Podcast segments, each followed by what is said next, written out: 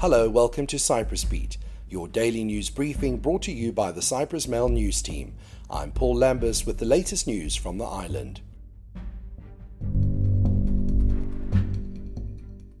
Deputy Attorney General Savvas Angelides delivered a stinging verbal attack on the Auditor General, whom he accused of a deliberate and concerted campaign to blacken his name, vowing that he would no longer put up with this situation. Angelides lashed out after the latest allegations came out concerning him. The allegations related to him not pressing charges against someone who had been a client of his law firm in the past. This allegation was forwarded to the Anti Corruption Authority by the Audit Office. It seems it was the last straw for Angelides, as the Audit Office has relayed four complaints to anti corruption during the past couple of weeks. The Audit Office says it was merely the recipient of and conduit for these allegations being forwarded to the anti corruption body. Angelides denied any wrongdoing, noting that he and his colleagues at the Attorney General's office work within the law honestly, objectively, and professionally.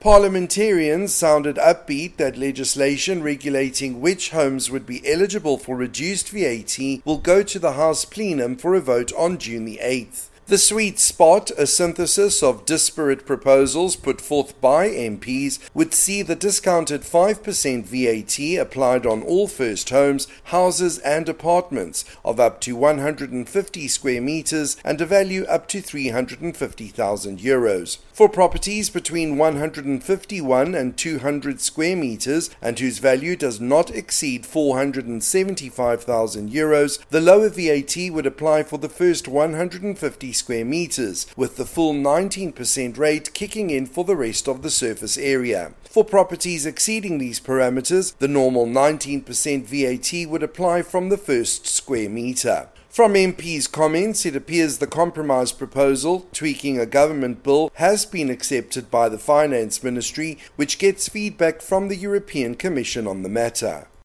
Medical experts and cancer patients alike hope to see new and innovative diagnostic and therapeutic approaches to the disease on the island with the inauguration of the Nicola David Pinedo Cyprus Cancer Research Institute on Monday. President Nikos Christodoulides, who attended the ceremony, hailed the creation of a pioneering research center in Cyprus. The institute, he added, will be a landmark for our country, but also an important nucleus for the development of a national network network of research excellence, highlighting Cyprus as a center for cancer research and patient treatment, as well as an incubator for young scientists, creating bridges of communication and knowledge exchange with other centers abroad while offering training opportunities.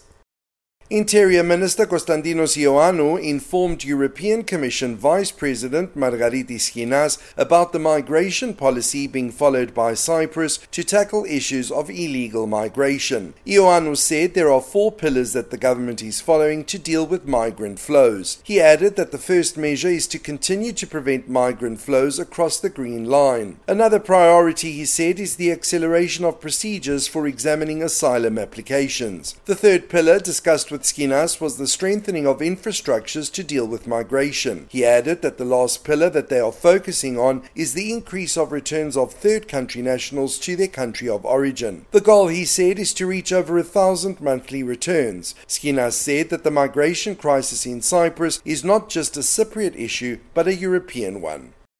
And finally, President Nikos Christodoulides will meet with German Chancellor Olaf Scholz in Berlin later this week, where they will discuss the Cyprus problem and the proposal for greater EU involvement in the process. The President's office explained that he will travel to Germany on Wednesday and Thursday, where he will also attend the ceremony for the 25th anniversary of the European Central Bank. It was further stated that Christodoulides will meet with ECB President Christine Lagarde on the sidelines of the ceremony with a dinner hosted later in the evening. The following day, Christodoulides will meet with Scholz, which will end in a joint press conference.